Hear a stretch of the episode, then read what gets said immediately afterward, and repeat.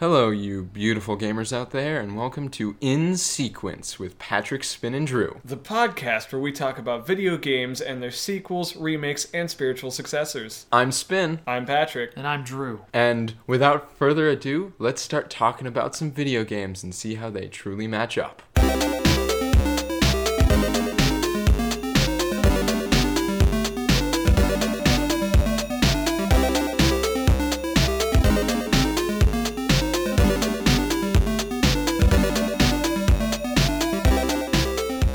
So, welcome to another episode of In Sequence with Patrick, Spin, and Drew. And today we're going to be talking about two of my personal favorite games and one of my all time favorite game series the Uncharted series. Uncharted!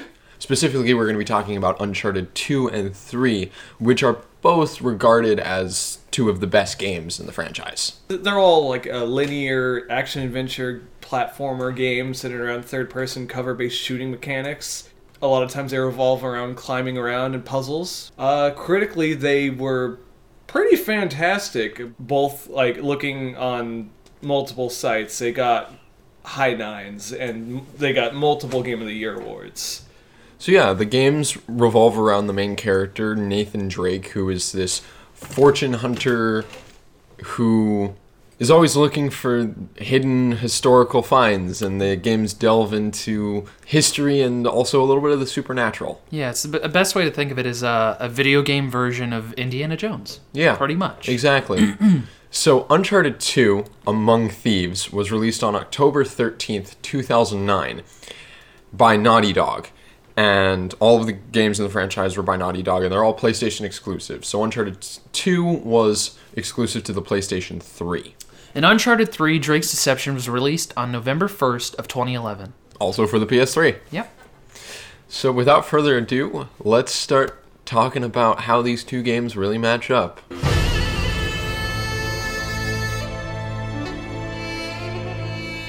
So, to start off, our first topic is, of course, going to be graphics.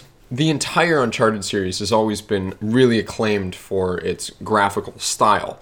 It's always showcased some of the best things that the systems can do, starting off on the PlayStation 3, back with the first Uncharted, moving up towards the PlayStation 4 with the most recent game, Uncharted 4 A Thief's End. But like I said, we're talking about Uncharted 2 and 3, which had absolutely stunning graphics for the time, and they still live up today, especially with the Uncharted Nathan Drake collection re release on the PlayStation 4 that featured the first three titles. Yeah, and uh, back to just with Uncharted 1, there was a clear difference between 2 and, and 1 graphics wise. Like, it, it really stepped up just within those two years it being developed. And even with, with 3, it got even more refined, just with adding a hint more detail. Nate in Uncharted 3, he can actually, if you walk up to a wall, he can actually touch it. And it's just like all these different. Tho- those little subtleties that add sort of realism to Yeah. the world that you've been put in. One of everyone's favorites that everyone sort of went crazy over, and this started with Uncharted 1, but it just got better through the series, is that whenever you go into water you, and step out of water, you stay wet. Yeah. And No. everyone loved that. Yeah, it's just those little details that uh, Naughty Dog really knew how to. Uh, how to get across, Yeah. how to play with to make the games really stand out graphic wise amongst the competition. One of the biggest improvements that they made throughout the series, especially between 2 and 3, is what they did with motion capture and facial capture. Because in all the games, they had their voice actors also do motion capture for the action scenes, and they started getting into facial capture for the dialogue mm-hmm. and they really progressed through being able to do a lot more with a lot less. The best example I can give is that, let's say in Uncharted 2, they have a Jeep that they're in, so they would actually bring in this prop Jeep that they would all, all the characters would be sitting in in their mocap suits. Mm-hmm. Then by Uncharted 3, they just had a couple chairs on a box, and that's all they needed. And it looked better than before when they had an actual prop oh, Jeep Oh, wow, that that- they yeah. could No, that they that's could key. Just all in all, the the games they always look so beautiful because you're traversing all these different expansive environments, ranging from snow to desert to jungle, all these places and they have these distinct looks. The way the sun shines down through the trees, for example, it all looks so beautiful. I love stepping into those games and just seeing the environments. Well, I'd say that uh, for the time, the graphics were like they weren't terrible. I mean, I liked them. They looked like people. Their faces were relatively people faced. One one small thing that I can say they did massively improve on between Uncharted 2 and Uncharted 3 is Nate's stubble. Oh yeah, yeah. yeah In yeah. Uncharted 2, it looked like a mess. Yeah, it was kind of like, kind of like gray paint. Yeah, it was- it was just- fake looking. Painted on, but then in Uncharted 3, it actually It looked like he was growing hair. Yeah, they. Oh man, like I said, uh, Uncharted Three just puts so much detail. Just looking into like Nate's eyes and seeing all the details, the little hairs, like all of that is just insane. It's just getting better as video games progress. Sort of talking about the the look of the the games, just how cinematic they are. You could compare them to movies. Definitely. Uh, I mean, they even have that uh, when you beat the when you beat the game, you can go into chapters and just watch the clips as if they were cutscenes. Yeah, and they're so Or just- beautiful to to just look at and awe in the majesty of Naughty Dog's work. Yeah, very mind blowing. So now let's move on to sound, music, and voice.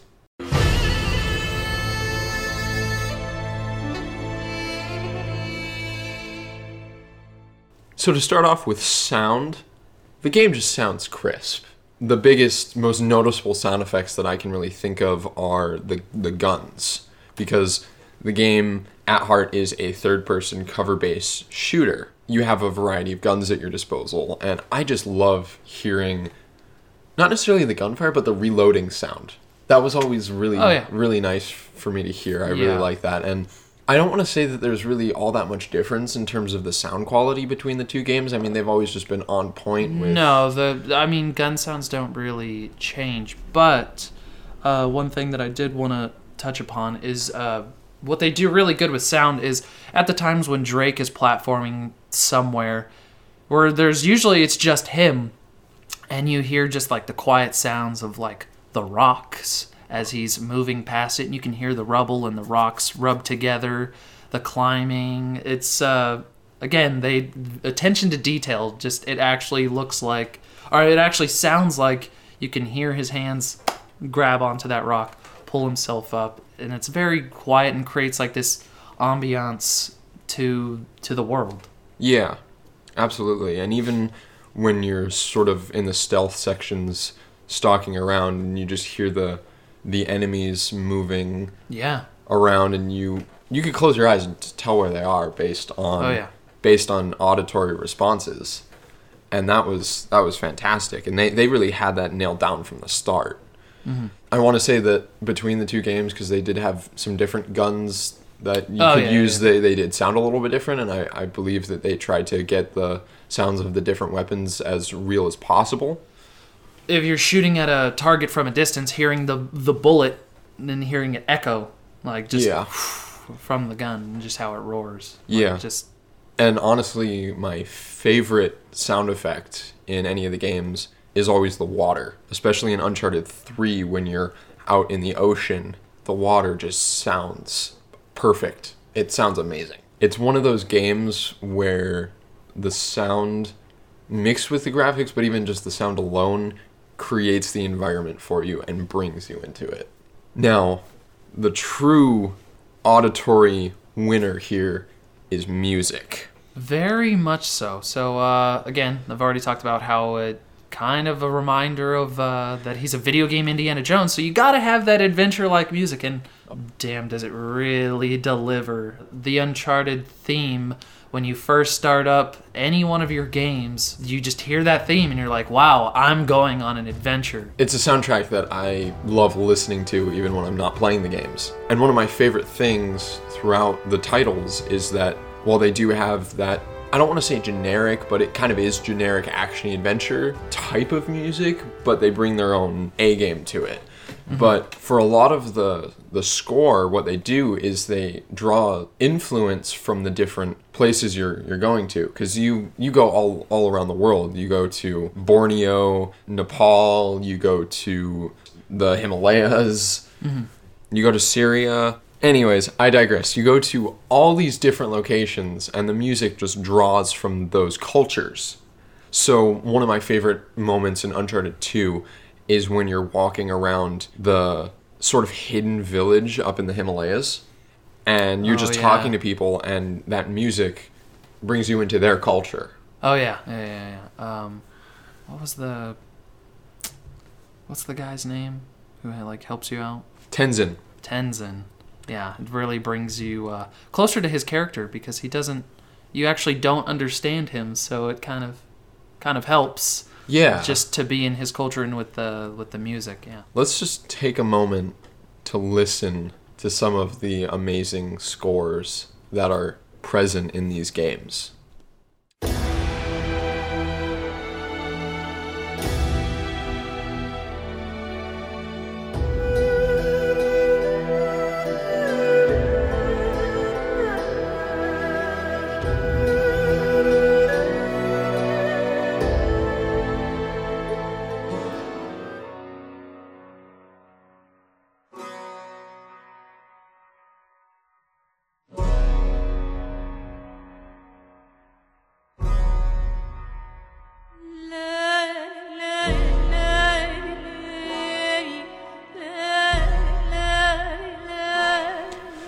So, last but not least, when it comes to audio in the Uncharted games, voice. And oh, does it have some iconic voices?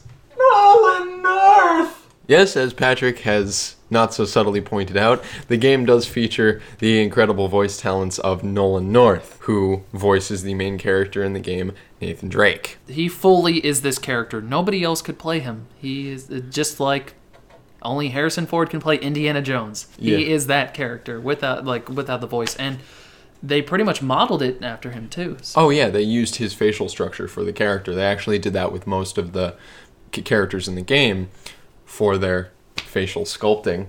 You know, that's actually one of the reasons why I'm really not looking forward to them potentially making an Uncharted movie because I know they're not going to cast Nolan North and it's just not going to be the same. He hmm. is Nathan Drake and that the voice that is his persona. That is who he is. The sass, the snark, the cockiness, but also that suave, I'm an adventurer and I'm awesome. It's Nolan North. yeah. Then we also have the amazing voice talents of Richard McGonagle as Nate's partner and mentor, Victor Sully Sullivan, as well as Emily Rose as Nate's on and off again love interest, Elena Fisher. And the thing that's really amazing about these games is that throughout the series, all of these actors have garnered this relationship, just like the characters in the games themselves. So, well, in the first game, which I'll just mention slightly, the voice acting was a little bit subpar just because these people didn't really know each other. They didn't have There was no chemistry. Yeah, there was no chemistry. but then once we got to the second game, that's where it really took off because these these people knew each other, they had worked together, they liked each other, and these characters now knew each other. They worked so well together. They played off each other's lines. The witty dialogue is just so amazing, especially between Nate and Sully Oh yeah. in the second game. And then in the third game, it just gets even better because they've worked even more together and they've become friends. yeah, the bond is Yeah. really strong there. It's so amazing seeing how the actors' relationships have progressed in terms of how they portray the characters. And like I said, Nate and Sully, beautiful, beautiful voice acting. And- they are so perfect. They're the dynamic duo. Mm-hmm. And I also have to say that in, for it being a movie esque game, it had to have good voice acting to to pull this off. Oh yeah, and the and the writing behind the dialogue is Yeah. like I say, it's witty. It's straight out of an action adventure Indiana Jones type movie. Yeah, very very funny and knows knows when to be serious at times when they're down in their luck, and you can just hear it in their voices.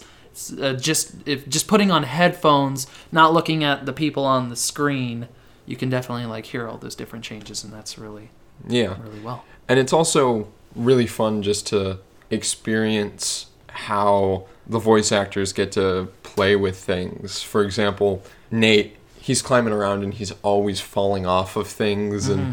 I don't know why he's not dead. Yeah, He really should be, but it's fun to always hear his different screams as he's falling. Or, ah! yeah, you know, or just how he plays with that, like the whoa, whoa, whoa, whoa, whoa, whoa, as he's Yeah. falling or whatnot. And they really pay a lot of attention to detail with their voices. I want to say that they take the actors, have them sit down as they're watching some of the sequences, and have them just do the grunts and stuff as they're climbing or as they're running around and rolling and shooting and just the yeah. And And the- occasionally you'll hear uh, Nate even talk to himself when he's like doing something, or you'll hear uh, like a little a little chuckle or a, a laugh of some sort.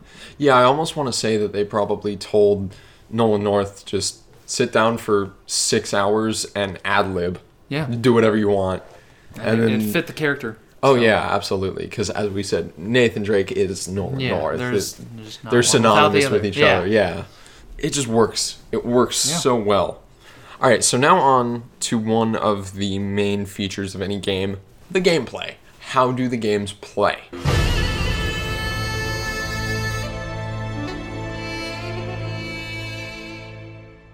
So to start us off with gameplay, Patrick, care to give us a quick summary? Yes, let's see. In the shortest words possible, shortest amount of words rather, running, jumping, puzzles, murder, climbing, stealth. Yay. So that's a really apt description if I've ever heard one. And I mean, it, it, it really is. I mean, this is at heart an action adventure game, and it combines a lot of these different gameplay mechanics together really strategically. It's a completely third person game. Sort of its core mechanic is that it's a, a shooter, a third person cover based shooter. And it works really well.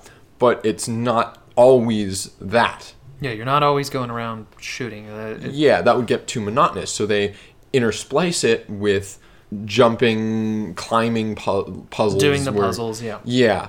So you have traversal is the the big one. You're climbing around. You really have this sense of sort of adventure, climbing, reaching new new places. You have to really work for where you're going and Mm-hmm. what you're getting to. And sometimes it's even a puzzle just figuring out where you climb to. It's not always necessarily obvious. Then the other big thing is is the puzzles because it's it's one of those types of historical we need to figure out these ancient puzzles to get to the treasure or discover the next piece in the treasure. yeah, and, and it's not an adventure game without puzzles. I mean, Yeah. they, they're really that's their uh, that's their staple. Those kind of things, I'd say. I do want to say that I, I honestly think the puzzles have gotten easier over the years. Oh, definitely. Because originally, like in Uncharted 2, for example, you would really have to rely on Nate's notebook in which he's gathered all the clues, and mm-hmm. you would have to go back to old pages and stuff to find clues and answers to some of the more recent puzzles and try to figure things out. But in the more recent games, for example, in Uncharted 3, they made it a little bit easier on the players. They made it a lot more obvious as to how to discover the answers, not necessarily the answers themselves, but just how to go about getting to Uh, them. I believe they even had a. Don't they have a hint button? Yeah, yeah they it- implemented a, a hint button if you. If you were basically, I don't know, running around for 20 minutes not knowing what to do, eventually you'd have this have this thing that would pop up, and then you'd click it, and it's like, did you try looking at this over here? And it's like, oh, okay. So yeah, it kind of it's more of a hand holding experience in the third game versus the second. Yeah, absolutely. But not that that's really bad. I mean, it was still fun, and you still felt like if you didn't use the hint system, you were still accomplishing something Oh, by yeah, figuring out the puzzles. It made you feel smart, and that's what really most puzzle mechanics in games are trying to do. Is they're trying to make you as the player feel like you figured that out. You Mm-hmm. you have bested the game. You are smarter than the game. Yeah. So the puzzles weren't really hard enough, in my opinion, to warrant using the the hint mechanic. So I think it did a good job in that, like giving it to you if you really needed it and if you were really stuck, but ultimately guiding you in enough of a fashion to get you to from point A to point B. And and you know who who knows? Maybe it was on purpose because the puzzles were the more calming sections versus the the shooting sections, which actually, if you play the game on a really hard difficulty, it can be quite frustrating. So maybe it was a way to just break pace. Yeah, absolutely, absolutely. Now, all these basic mechanics they did carry throughout the the series, but one thing that I will say Uncharted 3 got a whole lot more right than Uncharted 2 was it fixed some of those really minor details that bogged things down a little bit. For instance, in Uncharted 2, if you wanted to pick up ammo, you would have to press a button while standing over it or rolling over it, mm-hmm. which was a little weird because in most games you just automatically pick it up. And they changed that in 3 so that you would automatically pick up the ammo. And it, it just increased the flow of how things went. Yeah. Also, were you able to throw back grenades in the second game, or was that only in the third? I want to say that was only, Only in the, third. Yeah, and that was a really great mechanic because uh, I don't know if, how you play, but how I would play is you know uh, shooting and, and grenades, and eventually you'd run out of grenades. But when bad guys throw them, throw them back and use it right back on them. So Yeah. uh, it's, uh, again adds flow to the to the whole actiony trying to take out every bad guy. Yeah, absolutely. they also enhanced the enemy AI so that they would try to flank you. Oh yeah, So you couldn't stay in one position of cover for long periods of time like you could with Uncharted 2. no. S- You had to It be constant actively movement, moving yeah. around. And that was something that they got better at throughout the series. So that it was better in 2 than it was in 1. But they just, with these little gameplay mechanics, they, they kept improving them. Another one being Melee. They actually added more of a Melee system. Oh so you yeah, could it was yeah. In the second game, uh, it was just square, and and his punching wasn't really all that great. You can't really just go up to enemies and like do that. You'll just get killed. Whereas in the third game, you really you actually could take a take a dude down. Yeah, absolutely. And it was a lot more fun, and it looked great. Yeah, and you could even they gave you more opportunities to stealth around and try to do things without getting spotted. Mm-hmm. Usually it didn't work out, but it's always getting improved. So yeah. Now, one big thing that I really enjoyed in these games, not not nearly as much as the story, but I really liked the multiplayer too. Did you ever play the multiplayer? I only ever played the third game's multiplayer. So Okay. uh, if you want to talk about the second one, and just give a Yeah, little. so multiplayer was originally introduced in Uncharted 2, sort of to add just another dimension to the game after the, the story. Because while the story is so fun and you can keep coming back to it, it's also only, what, uh, six to ten hours? Yeah, ten hours if you really want to take your time. I'd say. yeah, mm-hmm. yeah. So it, it was just it was there to add more more substance to the to the title, make it more worth the sixty dollars that you would be paying for it at the time, and it was really fun. Essentially, for the matches, you get to pick your character out of tons of different character characters from the series for your hero or your villain, and it was heroes versus villains, and everyone would start off with the same weapons. You would have an AK-47 and a pistol. The match that I always played was Team Deathmatch. That's always been my f- favorite. Yeah, it's simple. I- yeah, very simple.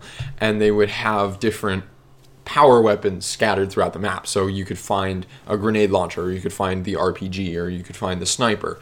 And it was really nice and balanced. It was two teams fighting each other. Whoever was the, the better, smarter, faster team who worked in sync with each other more would come out victorious. And it was really fun, and I really enjoyed it. Then Uncharted 3 came along, and I actually I played the beta for Uncharted Oh, I- 3's multiplayer and it was so much fun and it added so much more variety to everything. So the first thing that I noticed was loadouts. It added loadouts. You could start with different weapons that you could unlock through ranking up. So it actually mm-hmm. added a reason to rank up. Mm-hmm. Let's say you wanted to run a sniper build. You could actually start with a sniper. Now you could still find those other weapons and those other power weapons and have like a more powerful sniper, for example. But you could still start with different types of weapons, and it added that variety of how you go about taking on the other team.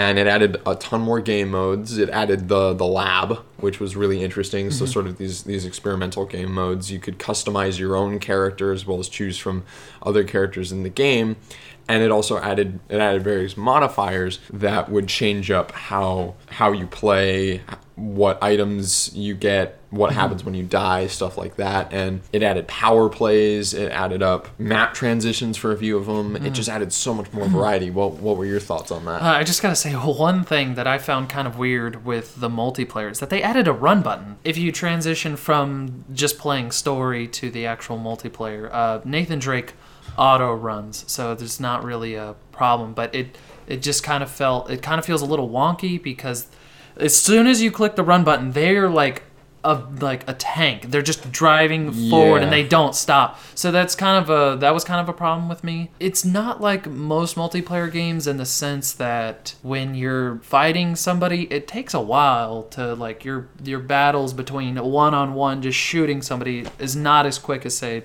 Call of Duty. Yeah, uh, no, and that's one thing that I actually liked about it is Yeah. for me. This is just a quick side note. When it comes to multiplayer games, I really enjoy games where you have a longer time to kill, mm-hmm. like Uncharted and Destiny.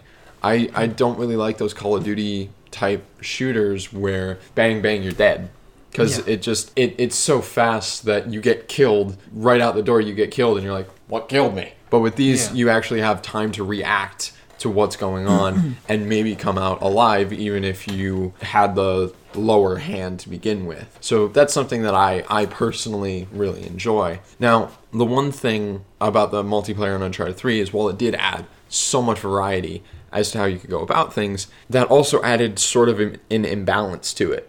Because with Uncharted 2 multiplayer, like I said, everyone starts out with the same stuff in, in each match, and it's if you know where that sniper spawns and you can get to it first, then you'll have the advantage. So it's just about skill. Okay. Whereas Uncharted 3 took that more in the way of, oh, do you want to be able to start with a sniper? You better just play for a while until you rank up. And then if this person who's been playing for two more months than you have, they're going to have way better stuff. And they're going to have that advantage over you. Hmm.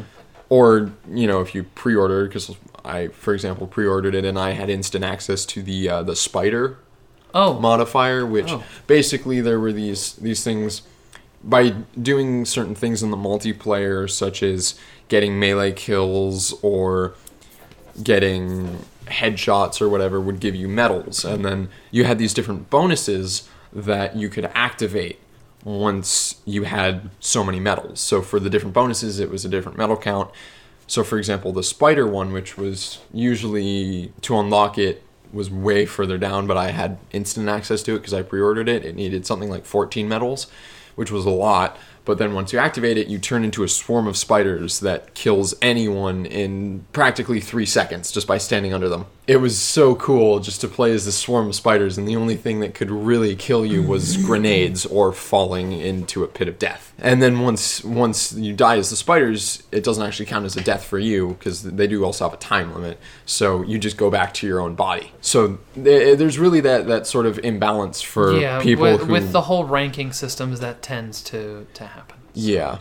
But it was still a lot of fun, and I still really enjoyed it, especially some of those map transitions. And it was only on a couple of them, which was sort of disappointing because I really, I really enjoyed it. Basically, there were a few different maps that had the start of it be on some sort of moving object, whether it be uh, a train in the London Underground or on pickup trucks that were speeding along a runway along with a giant cargo plane and you had people starting on the pickup trucks versus people starting on the plane and you were trying to be the team to be on the plane as it took off. It was so much fun in both of those. They would it would be the opening couple minutes of the match and then it would transition to new areas that would be the the main the main map that you would do most of the the match on. And it was just it was so fun. Those were the best. Anyways those are just sort of my thoughts on the multiplayer and I think we've talked a lot about the gameplay, and I think we can agree that through everything from graphics towards gameplay, things have generally just improved as the series go on. Yeah. has gone on. Definitely. Now we're gonna have a quick ad from our sponsor, and then we'll be back to talk about story. Hi, my name's Du Lin. I was a crack cocaine addict for seven years. Today marks my eighth. Do you want to have all that energy without the crash? Dry crack cocaine. Do you want to make tons of money with only half the work? Sell crack cocaine. Do you want to get in with all the cool kids in your town? Do crack cocaine. It's simple. All you gotta do is go to your local drug dealer, buy some crack cocaine, and do it! And remember, kiddos, drugs are cool. Leave school. Hey, what are you doing here? I I gotta get out of here. See ya! Get out of here. What are you... Oh. Oh, God, no. Get out. Story! Whoa! Now it's time to talk about potentially the most controversial topic here, which is the story. Because, like I said previously, I think we could pretty much agree that in most technical aspects, the games have progressed and gotten better through the iterations, especially from 2 to 3.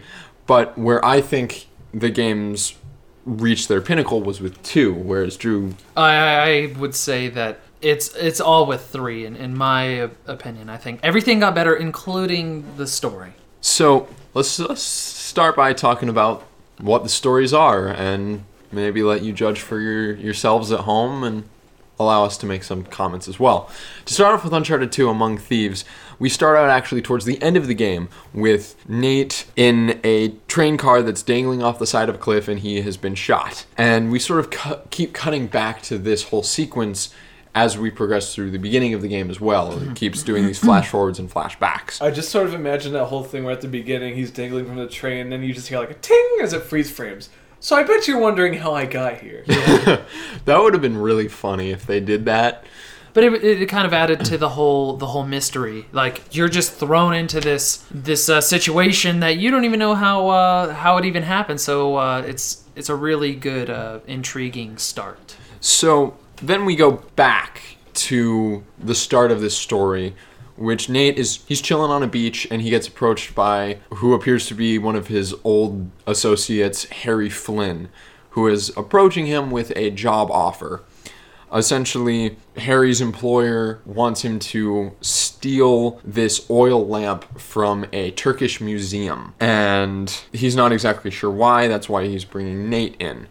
And he's also working with this woman named Chloe Frazer, who Harry does not know previously has known Nate is actually one of his ex love interests from before the franchise even started. And so they go on to break into this Turkish prison prison and steal the oil lamp because what they discovered was this oil lamp was actually containing a secret clue towards the lost fleet of Marco Polo and whatever it was that they were trying to discover, which we find out later is the Chintamani stone, which is a piece of resin from the Tree of Life located in Shangri La. Now, after they steal this oil lamp, Harry double crosses Nate, and Nate gets thrown into a Turkish Turkish prison. He's bailed out by his friend Sully, and they team up with Chloe to track down Harry and get the Chintamani stone first. And Chloe's also a double agent in a Yeah. way. So I mean, she's sort of playing both sides, but she's mostly on your side. yeah, yeah, yeah, definitely. And also during the game, you run mm-hmm. into your flame from the first game, Elena Fisher, and she is filming a travel documentary. Yes, a type travel thing. documentary. Yeah. With Jeff, the cameraman. Oh, Oh, Jeff. Oh, such a hilarious character, I might add. Oh yeah. So they travel through a bunch of locations, following following this path of clues, basically following the exploits of Marco Polo, and they they travel to the jungles of Borneo, to Nepal and the Himalayas, and a bunch of other locations, all ending up in Shangri-La or Shambhala Yeah. as it's also called. And we also find out during this this whole story that Harry Flynn is working for Russian warlord Zoran Lazarevich. Yeah.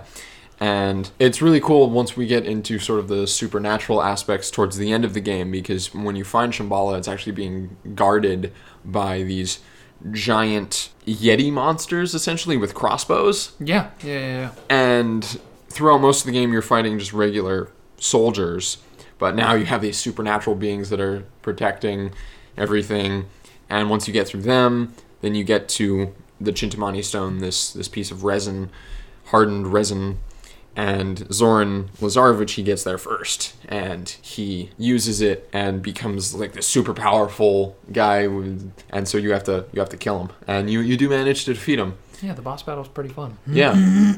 now, moving on to Uncharted 3 before we start talking about the comparisons. So, uh, Uncharted 3 starts with uh, Nate and Sully, and they're in a bar, if I'm correct. Yes, Right? yeah, they walk into a bar and they're wearing suits. Very They're classy. wearing- yeah, they are very classy when uh, all of a sudden a brawl. Because I just remember a brawl breaks out. I'm not too sure. Yeah, well, essentially, what happens is Talbot, which is this British Yeah. dude, is trying to buy Nate's ring, Knight's- which, yeah, yeah, which yeah, was yeah. the ring of Sir Francis Drake. But he's not really looking to sell, so then it turns into an all-out fight. Yeah. Okay. So then, then a fight happens, which is uh, it's fine. I mean, it's uh, classic actiony type stuff, and then it leads to them running to the alleyway, and they get shot. Yeah, And so you're led to believe, much with Uncharted 2, kind of, uh, what the hell moment, like, what the hell is going on? So they get shot, and then the game then flashes back to a 14 year old Nathan Drake, kind of showing how uh, he came across the ring. Because the ring was kind of, uh, was a symbol in the first game, and, you know, we didn't really uh, question it because it was like, oh yeah, this is Sir Francis Drake's. And it was like, okay.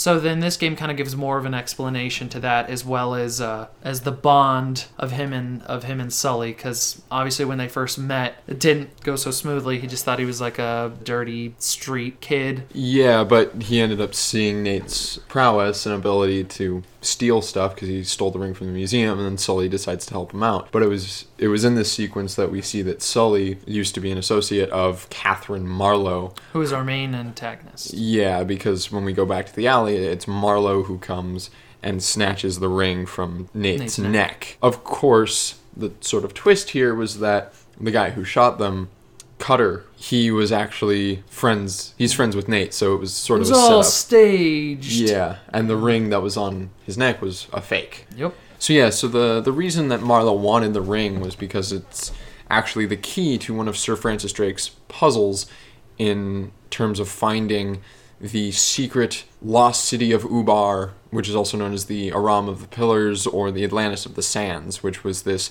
city referenced by T.E. Lawrence, uh, which was this sort of lost city of immeasurable wealth in the Rub' al Khali Desert.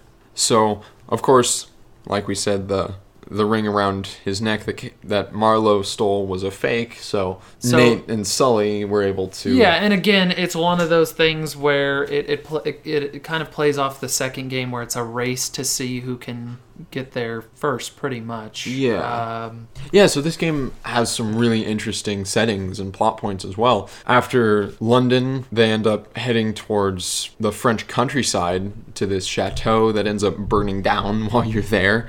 And then Nate winds up on a sinking cruise ship in the middle of the ocean before being captured by a pirate pirates. Yep. named Ramses, who is actually working with Marlowe. He manages to escape that though, because Nathan Drake is a, modern day Harry Houdini. He can escape out of anything, Yeah. honestly. Uh, he makes it back and then manages to find himself on a cargo plane that's is- headed towards towards the desert. Uh, and then probably the most interesting sequence in the game is when you are launched out of the cargo plane Well, yeah, it had to have been an interesting uh, spectacle because it was the front cover of the Yeah. of the video game. It's just him hanging off of one of those crates. Yeah. While falling out of the air. Uh, And you also have to shoot enemies because while they're also falling to their deaths, their they're main still out to get him. Yeah, It's, uh, it's yeah, that's We're, we're, we're gonna die, and he's gonna die too. In Those are true henchmen. A minute, but True we gotta shoot right this there. guy and not try to preserve ourselves. Or maybe they knew that he was going to survive. Spoiler alert. and so they they're like, yeah, no, we gotta make sure he's dead before he hits Yeah. the ground. yeah. But yeah, you you do survive the fall by clutching onto those cargo crates, and you're left to just wander the desert before you eventually manage to find the lost city. When you when you get there, well, you meet up with with Sully. You get to the to the lost city, and you drink from the water that's there, Yeah. which spoiler alert, spoiler alert is actually tainted or magically tainted and you start hallucinating but you don't know that you're hallucinating so you start to fight these these soldiers that are now supernaturally enhanced. They're called the the Djinn They're the flame looking guys, yeah, right? yeah they they're on fire. They have they're incredibly powerful and can teleport. And you also think that Sully gets shot which is which is kind of crazy. But if you find out that you were hallucinating the whole time, then you end up destroying the city. It starts crumbling down, and Marlowe is still trying to hold on to this treasure, and so you try to save her, but she's like, But mm, she's yep. Nope, not deep. gonna do that. Yep. So she dies, and you manage to get out, which concludes the third game of you finding another lost city full of numerous amounts of wealth that are completely lost forever. Once again. And you come out with nothing, except now you actually have rekindled your relationship with Elena, who between two and three, you actually got married to her, but because of all your adventuring, you sort of. It split you apart. Yeah, it split you apart. So now, now you're back together, and Drake. I'd say more because of Sully though. He Yeah. was really the like, Nate, get your head out of your ass. Like you don't know what you're missing out on type of. So yeah, it sort of ends with you and Elena just sort of walking off into the the sunset, which made for a really great conclusion until the the most recent game. Yeah. But now that we've sort of given a rundown of the stories, I think we should talk about what we each find better about our personal favorites. So what I wanted to say with Uncharted 2 is I, I get that a lot of people love it, and I see definitely where that comes from. But a lot of my things with it are more character based. Lazarevich is too cliche for me. I understand He's that, uh, yeah. he's just the big brute guy. He's got nothing going on with him other than he's powerful, I guess. Uh, whereas I think with what I love about the third game so much is that with Talbot and Marlowe is there's more of a psychological element, and I've always liked that in villains, especially since Marlowe has a more uh, personal connection to to Drake and Sully versus Lazarevich didn't really have any connection with Drake other than uh, Drake's just kind of in the way. Yeah. So, um, I definitely I definitely understand that. but Lazarevich did have a better boss fight. Yeah, Marlowe didn't really have a boss fight. No, and I think he just like punched Talbot a couple times. Yeah. Now, I, I totally get I get those points, Mm-hmm. And I agree with that. And I would say that Uncharted Three is definitely filled with a lot of intense moments and a lot of heartfelt moments that make it make it great. And I'm not putting it down at all. I think it's a fantastic game, worthy of massive amounts of praise. The reason, however, that I like Uncharted Two better is there's two real reasons the the first reason, which is sort of the lesser reason, I'll start off with that, is just how how cinematic it is. I think well, Uncharted Three is incredibly cinematic. Don't get me wrong, especially the the sinking cruise ship and you're escaping that while going through swimming through water and also like I- like we were talking about falling out of the plane and everything. Yeah. Those are incredible. I just think Uncharted 2 was filled with. It, it, it was sort of the pinnacle of those, especially my favorite one was when you are running towards the camera being chased by that By giant giant- truck. I mean, it was so good that they ended up reusing it for Uncharted 4. Yeah. I mean, you, you just can't argue with that. Also, the the sequence on the on the train where you're uh, up against the helicopter. Oh yeah, that was a pain. It, it was kind of annoying to trudge through, but it was also just intensely cinematic, and I, I loved it. No, but the, the real reason, though, that I, I love Uncharted 2 so much more is, well, yes, in terms of the villains, there was definitely more character there. In terms of our, our protagonists, because that's where that's what the games are really about. It's about the, the, the journey of Nate and Sully and Elena whereas the villains are sort of there just to give cause like oh we need to get there first so they don't become immensely powerful and able to take over the world kind of mm-hmm. deal. But we really see more of a character journey in two i would say. I mean i know that three sort of has that culmination of i'm going to get back together with elena and i'm going to stop this adventuring lifestyle that's so dangerous and it's going to be awesome. But with two we, we really explore so much with with Drake himself, especially with his past relationship with Chloe, and then rekin- rekindling his romance with Elena actually in the game, as well as we see so much of his relationship with Sully, which I know we do explore in three with sort of that backstory. Yeah, and but I'd say, uh, and I, I feel the exact opposite. I feel like there's more of that. That you could probably just play three all on its own and kind of get the gist of almost everything. Yeah. That's that's definitely a valid point. I just I've just found hmm. honestly for myself there was so much more character development in two, especially when you compare it to, to one and just see how much more Nate and Sully developed as a as a duo. and see how their relationship expanded. And also, you just get so much more of this idea as to who Drake is as a person. Mm-hmm. Because, especially the sequence when you're walking through the village in, in Nepal, you're just talking to people. And he was ad libbing that whole thing, but it is so much, you see so much of Nate's character and sort of who he is throughout this entire game. And also just I want to say you see the most of his passion for for doing this stuff. Mm-hmm. Yeah. So that, that's just my take, but you have great points too, and I, I think I think both of the games really offer up a lot to be desired and and enough to make them both worthy of being the greatest game in the franchise. Definitely. Now that we've finished talking about story a little bit, let's move on to replayability.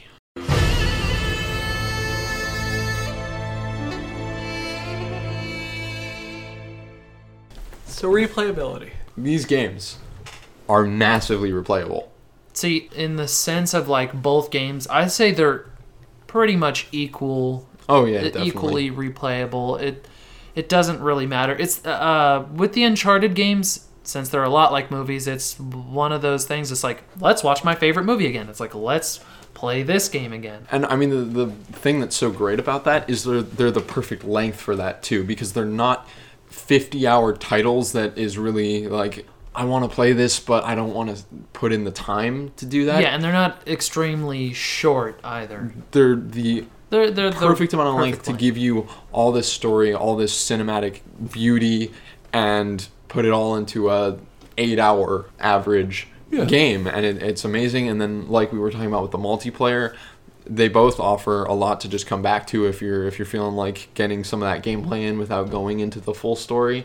Hey, we're already on Uncharted 4 with its multiplayer, and I still love going back to both Uncharted 2's and Uncharted 3's multiplayer. They're just so fun, and people still play them. So, yeah, all in all, these games are absolutely amazingly replayable. It, it just depends on uh, I, I would say which setting you you like best and I think that's kind of where it just leans towards for me with with three Yeah. characters and setting are just more appealing. Yeah, overall, both of these games are absolutely fantastic, as are all the games in the franchise. Really, the only thing I can say about those as a quick note is Uncharted 1, awesome story, a little bit lacking in the in the gameplay. They were really figuring out their roots there, but Uncharted 4 is awesome. And if you're looking for an amazing experience, an amazing story, fun gameplay, and just a fun adventure to have, check out these games. Play them all. You will not regret it. Nope. Thank you for joining us. This has been In Sequence with Patrick Spin and Drew. This has been an uncharted experience. Ah. See you next time. Hmm. This has been another episode of In Sequence with Patrick Spin and Drew. I've been Spin, I've been Patrick, I think. And I've been Drew. and for all you gamers out there, stay classy. Stay beautiful. And keep listening, please. Have a good one.